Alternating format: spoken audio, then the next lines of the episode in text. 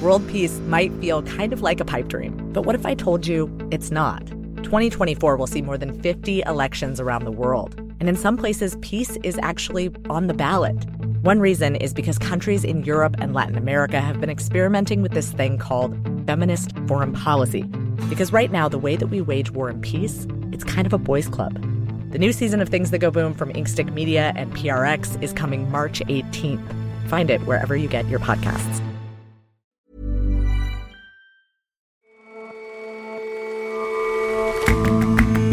Hello and welcome to The Intelligence on Economist Radio. I'm your host, Jason Palmer. Every weekday, we provide a fresh perspective on the events shaping your world. After years of on again, off again deal making, America will sell a pile of its F 16 fighter jets to Taiwan. Relations with America are quietly improving, and it's telling that even the island's more pro China party approves of the sale. Beijing, of course, doesn't. And there's a plump, flightless bird in New Zealand called the kakapo. They're cute and critically endangered. But this year, their numbers are booming, in part because scientists are going to exceptional lengths to save them.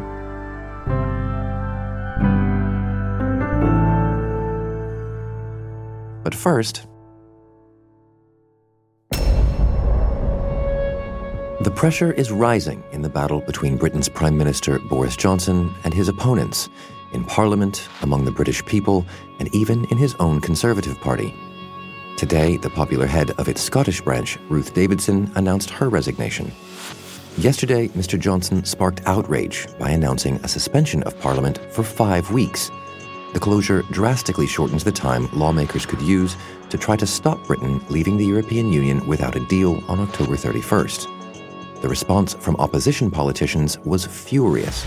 I think today will go down in history as the day UK democracy died. What the Prime Minister is doing is a sort of smash and grab on our democracy in order to force through a no deal exit from the European Union.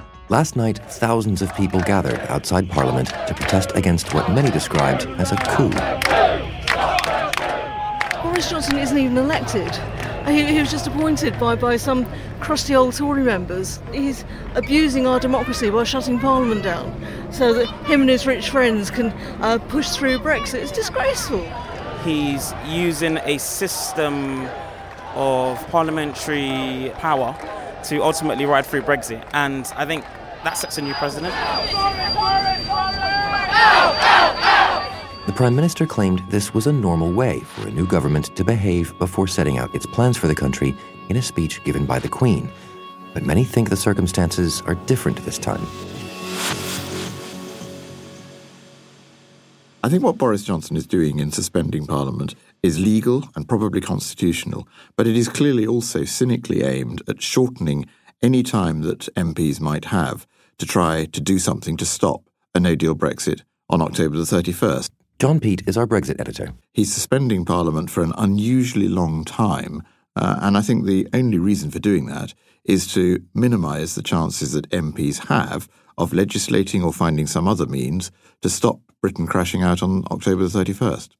If it weren't hamstrung by this, how would Parliament want to go about doing that? I think what MPs now plan is to try and pass legislation, which, after all, is, is their normal role. Um, they did something similar in March when they passed legislation against Theresa May's wishes to ask her to seek an extension of the Brexit deadline. And they will try and do this again starting next week. But how would that play out in, in practice? It's quite difficult to predict what will happen in, in the House of Commons, but the Speaker, John Bercow, is clearly very much on the side of MPs who want to be given the chance to stop a no deal Brexit. He believes that MPs should have a say before Britain uh, leaves the European Union. Um, so I think what will, what is likely to happen is that he will permit an emergency debate. Uh, the emergency debate will be used to try to craft um, a bill that will demand that Boris Johnson goes to Brussels to seek more time. Whether there is sufficient parliamentary time to pass that bill into law uh, is is an open question. It could pass the Commons, but it also has to pass the Lords. And there are very few sitting days in which this can happen. So I think there will be a race against time to get this legislation through. A race against time made radically worse by by suspending Parliament in the first place. I mean, we've we've talked before about how much Mr. Johnson may or may not actually want to crash out with a no deal. You, you've said it might just be a, a sort of negotiating tactic to, to, to look tough. Yet this looks like he just simply wants it now. I think he's doing two things. He wants to send a message to Brussels and other capitals that a no deal Brexit is a real possibility and that he is going to do his utmost to stop MPs, including MPs from his own party, from frustrating it. He also wants to send a signal to backers of the of Nigel Farage's Brexit party that he agrees with them and he's doing his best to deliver what Farage calls a clean Brexit, what other people call a no deal Brexit. Whether he really wants a no deal Brexit, I think, is not quite clear because he's always said that he prefer he would prefer to leave with a deal. But given the time constraint, it's looking increasingly likely that it could end up being a no deal Brexit. So, do you think that he has made good faith efforts to, to try to, to get a deal struck? I think when he went to Berlin and Paris to meet uh, EU leaders and then met them again at the Group of Seven summit in, in Biarritz, they were impressed with the view that he genuinely wanted to try to sort out a compromise that would pass Parliament. Against that, they think his demand, which is to remove completely the backstop that is designed to prevent there ever being a hard border with Ireland, is a very sort of strong demand to make when there's only six weeks or so to go. And there is no sign that they are willing to move sufficiently to to satisfy what he wants. But I think there is a genuine attempt at negotiating going on. So it is still conceivable that some deal could be struck during the next um, month or so. And are European leaders showing any sign of bending on their various red lines? One one thing throughout these negotiations has has been that Britain has consistently uh, underestimated how damaging a no deal Brexit could be to the UK and overestimated the desire of other European Union leaders not to allow a no deal Brexit. Uh, in Brussels and other capitals, they believe that a no deal Brexit would be highly damaging to Britain, uh, and they think the damage to the rest of the EU would be quite small. And I think that means that the use of a no deal threat as a bargaining lever to try to extract more concessions from Brussels has never been terribly successful, and I don't think it's going to work now.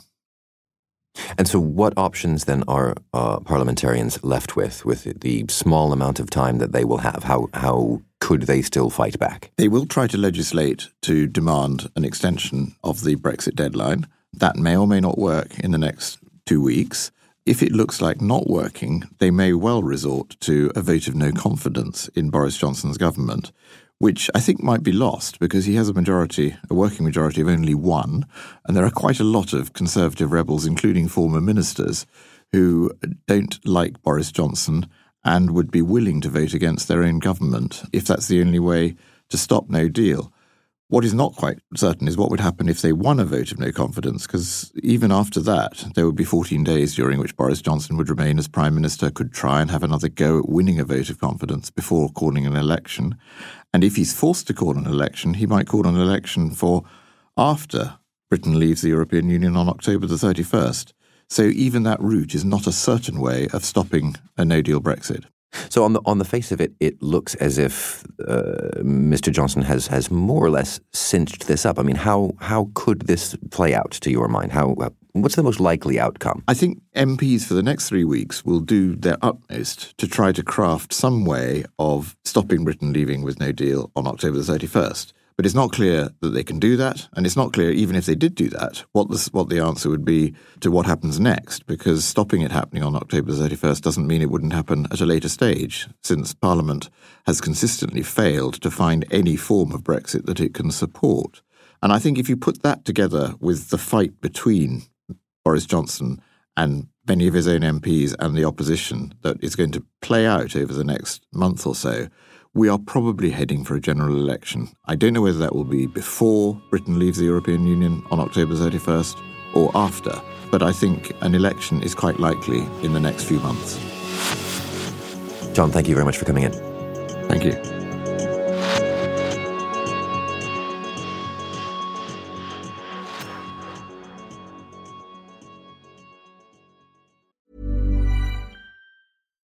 World peace might feel kind of like a pipe dream, but what if I told you it's not? 2024 will see more than 50 elections around the world. And in some places, peace is actually on the ballot. One reason is because countries in Europe and Latin America have been experimenting with this thing called feminist foreign policy. Because right now, the way that we wage war and peace, it's kind of a boys' club. The new season of Things That Go Boom from Inkstick Media and PRX is coming March 18th. Find it wherever you get your podcasts.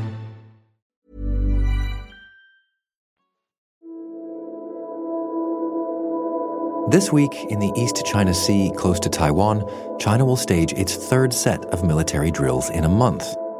This show of force comes in response to America's plans to sell F 16 fighter jets to Taiwan 66 of them. China, for a long time, has seen the sale of fighter jets from the US to Taiwan as a red line that the US can't cross. Jane Rickards writes about Taiwan for The Economist. So the unusually pricey deal of 8 billion US dollars has outraged China. Why has that caused such particular outrage? Ever since Chiang Kai shek and his forces fled to Taiwan after losing the Chinese Civil War to the Communists, China has viewed Taiwan as a wayward province that's part of its territory. Mainland China operates a one China principle, which means that there's only one China in the world and Taiwan's part of that China, and other countries should give diplomatic recognition to China and not to Taiwan. That is, China thinks Taiwan has no right to behave like an independent sovereign state. The last time fighter jets were sold to Taiwan was 1992 under the first Bush administration. So the real power this sale embodies is more of a psychological shock for China than an actual change to the military balance in the Taiwan Strait. And the reason for that was that the US has held off selling jets to Taiwan for so long. And this is quite a major step forward in terms of US Taiwan arms deals. So, why then is the American administration willing to do so? What's changed in the relationship? President Trump has appointed many officials who are very sympathetic to Taiwan.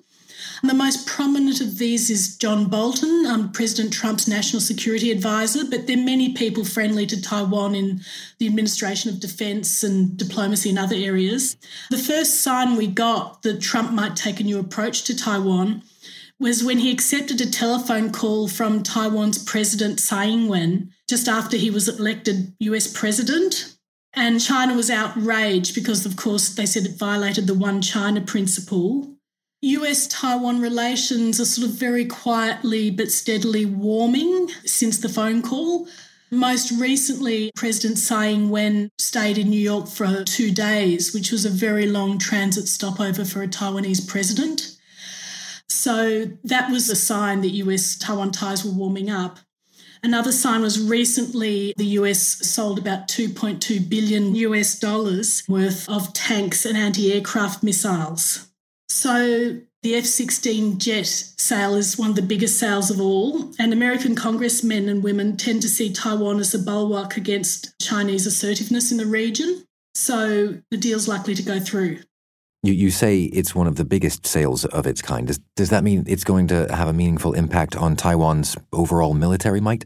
Taiwan's air force is seriously ageing. It has a fleet of Mirage jets bought from France in the 1990s, and since then, several of them have been in crashes. They need to retire. Taiwan's air force also has F 5 jets bought from the US, I think, in the 1970s.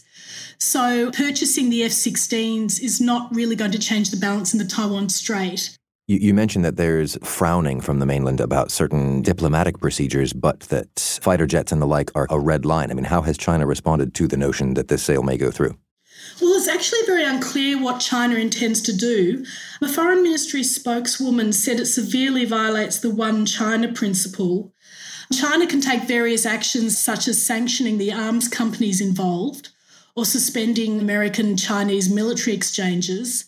It's still not clear at this point if they intend to do that. And recently, There have been increasing military drills. The Chinese aircraft carrier, the Liaoning, has traversed the Taiwan Strait several times. In Taiwan, it no longer feels odd to have PLA jets fly very close to Taiwan or encircle Taiwan. It's sort of become almost routine. Do you get the sense that China is serious about the potential for taking military action against Taiwan, or is this just sort of asserting its power? I think definitely that China's preparing for a day when it will launch an invasion against Taiwan. That's kind of been the focus of its military build-up. Whether it's just last resort or whether it intends to do it one day, we don't know. But I would say for the moment, it's just trying to harass the current government. And one reason why I say that is that China in the last years offered various economic incentives to Taiwanese professionals. In other words, it's trying to sort of add to a brain drain where people go over to the mainland to work. And China's idea is that through living in Chinese society, they'll start to identify the idea of one China or at least not complain about it very much. And I think if China was serious about a military invasion right now, it wouldn't be bothering. So I think that it will probably give some time for these economic incentives to work before it makes a decision. But in the meantime, it seems Taiwan is, is interested in arming up. I mean, is this deal with the F 16s the doing of President Tsai and her DPP party? The deal had been in the works for a long time. The first time the F 16s were requested was actually in 2006 under a former DPP president, Chen Shui-bian, who, unlike President Tsai, was sort of an independence firebrand. He was blatantly in favour of Taiwanese independence. And the US at the time rejected the request. Then, after President Chen, there was a Kuomintang president called Ma Ying-jeou, and he also requested F 16 jets, and the US refused. So, over more than a decade, we've seen China pressure two successive American administrations, the Bush administration, the Obama administration, to refuse the sale of the F 16 jets. And how will this go down in Taiwan? What will it mean for domestic politics there? President Tsai is gearing up for a re election campaign, and I believe this arms sale will help her.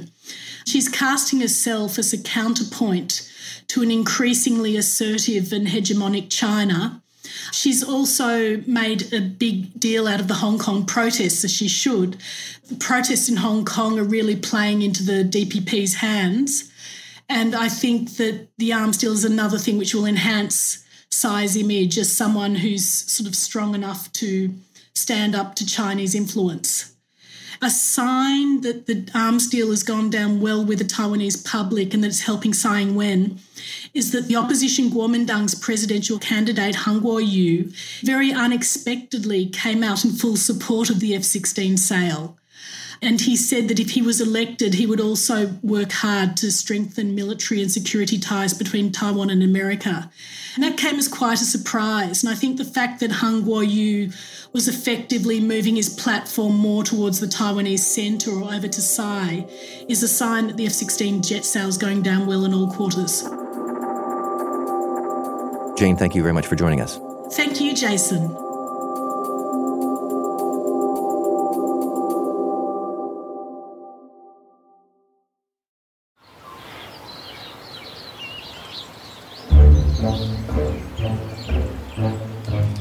New Zealand's remoteness has led to the creation of lots of weird and wonderful wildlife. Among the strangest, though, is the kakapo, an impressively fat, flightless parrot.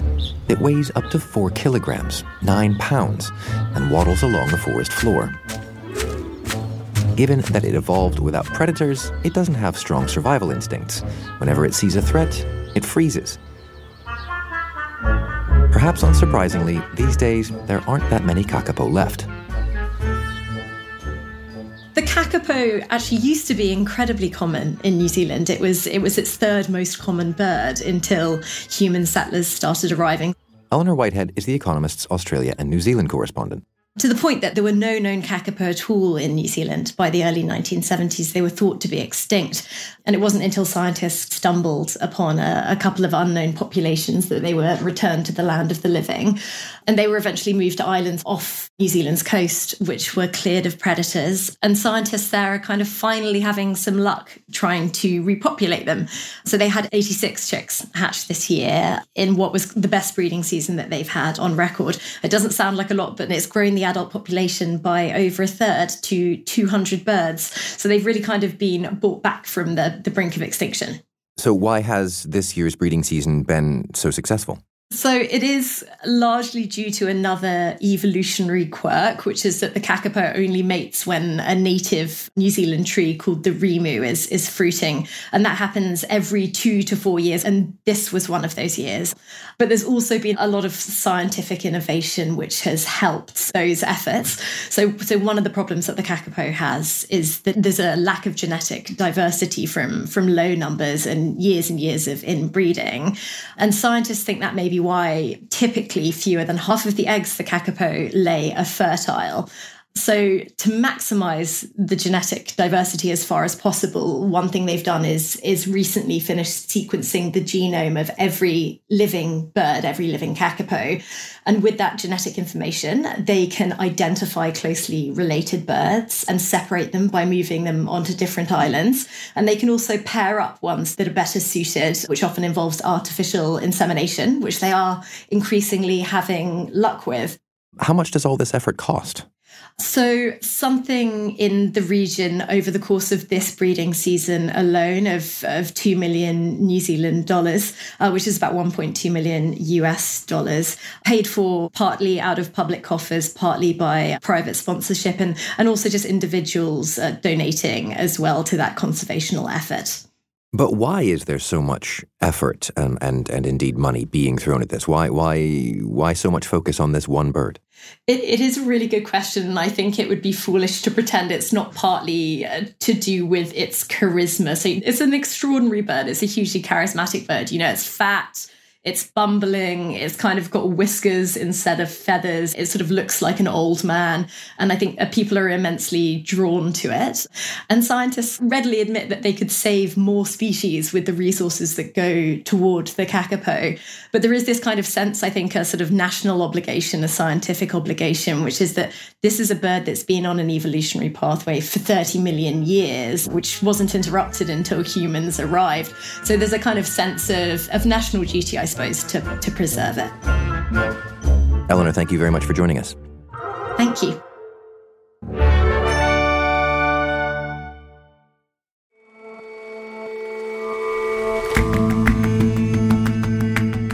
That's all for this episode of The Intelligence. If you like us, give us a rating on Apple Podcasts. And you can subscribe to The Economist at economist.com slash radio offer. 12 issues for $12 or £12. See you back here tomorrow.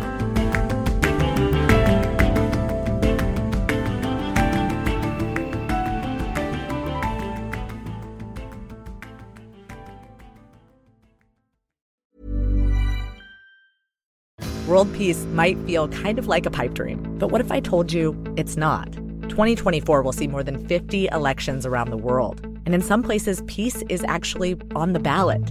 One reason is because countries in Europe and Latin America have been experimenting with this thing called feminist foreign policy. Because right now, the way that we wage war and peace, it's kind of a boys' club. The new season of Things That Go Boom from Inkstick Media and PRX is coming March 18th. Find it wherever you get your podcasts.